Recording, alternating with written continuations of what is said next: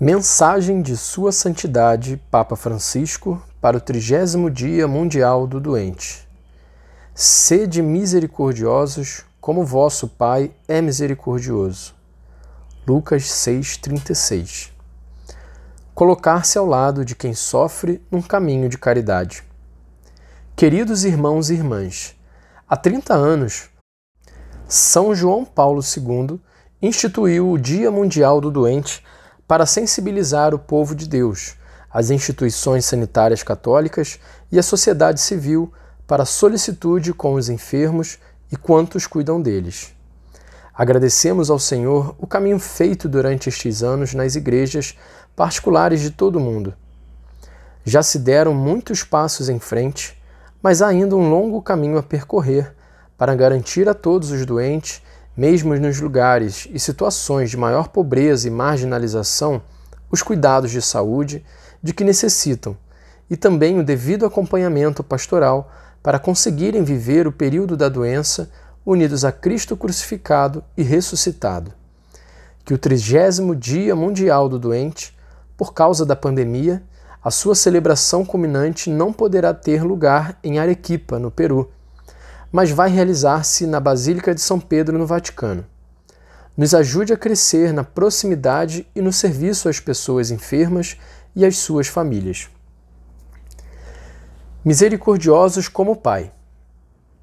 O tema escolhido para este trigésimo Dia Mundial, Sede misericordiosos como vosso Pai é misericordioso, faz-nos, antes de mais nada, voltar o olhar para Deus rico em misericórdia que olha sempre para os seus filhos com amor de pai, mesmo quando se afastam dele.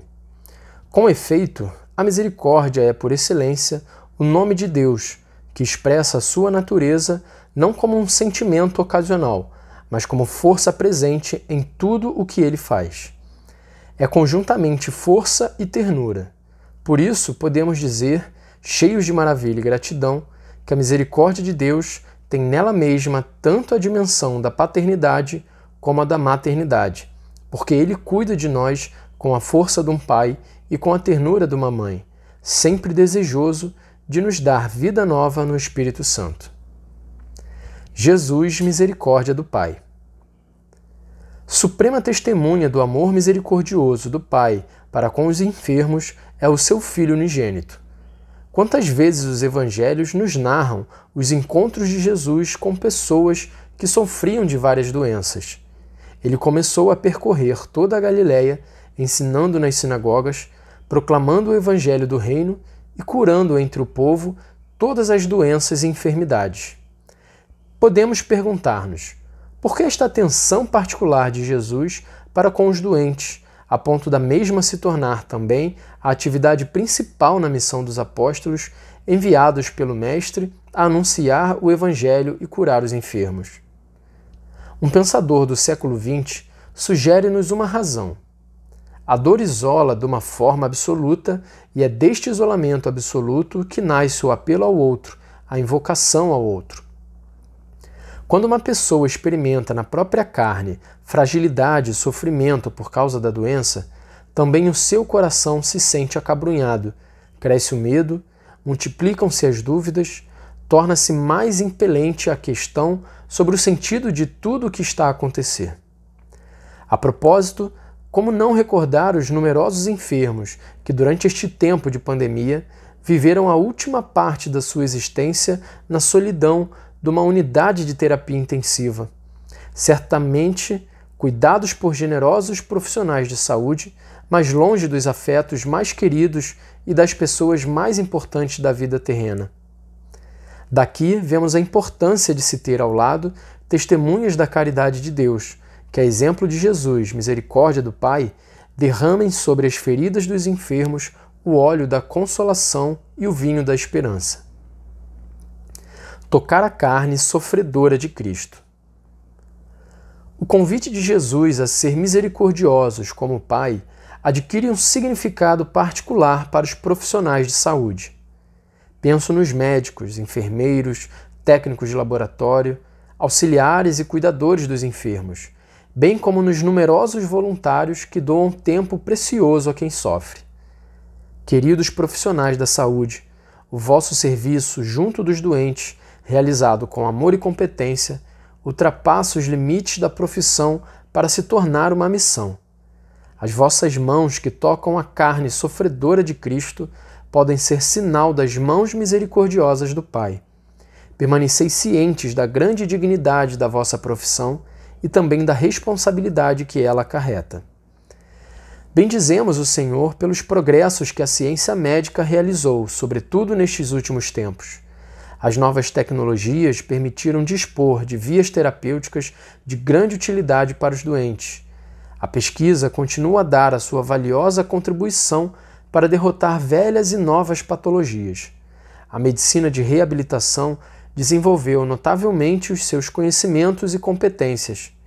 Tudo isso, porém, não deve jamais fazer esquecer a singularidade de cada doente, com a sua dignidade e as suas fragilidades.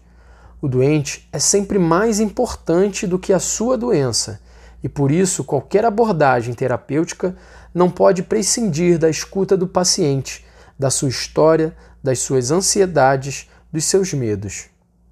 Mesmo quando não se pode curar, sempre é possível tratar, consolar e fazer sentir à pessoa uma proximidade que demonstre mais interesse por ela do que pela sua patologia. Espero, pois, que os percursos de formação dos operadores da saúde sejam capazes de os habilitar para a escuta e a dimensão relacional. Os lugares de tratamento, casas de misericórdia. O Dia Mundial do Doente é ocasião propícia também para determos a nossa atenção nos lugares de tratamento. A misericórdia para com os enfermos levou a comunidade cristã a abrir, no decorrer dos séculos, inúmeras estalagens do bom samaritano, onde pudessem ser acolhidos e tratados doentes de todo gênero, sobretudo aqueles que, por indigência, pela exclusão social ou pelas dificuldades no tratamento de algumas patologias, não encontravam resposta ao seu pedido de saúde. Em tais situações, sobretudo as crianças, os idosos e as pessoas mais fragilizadas que pagam um preço mais alto. Misericordiosos como o Pai, muitos missionários acompanharam o anúncio do Evangelho com a construção de hospitais, dispensários e lugares de tratamento. São obras preciosas, através das quais se concretizou a caridade cristã e se tornou mais credível o amor de Cristo, testemunhado pelos seus discípulos. Penso sobretudo nas populações das zonas mais pobres da terra, onde por vezes é necessário percorrer longas distâncias para encontrar centros de tratamento, que, embora com recursos limitados, oferecem tudo o que têm disponível. Ainda há um longo caminho a percorrer, e em alguns países receber adequados tratamentos continua a ser um luxo. Testemunha-o, por exemplo, a escassa disponibilidade nos países mais pobres de vacinas contra a Covid-19 e ainda mais a falta de tratamentos para patologias que requerem medicamentos muito mais simples. Neste contexto, desejo reafirmar a importância das instituições sanitárias católicas. São um tesouro precioso que deve ser preservado e sustentado. A sua presença caracterizou a história da Igreja pela sua proximidade aos doentes mais pobres e às situações mais esquecidas.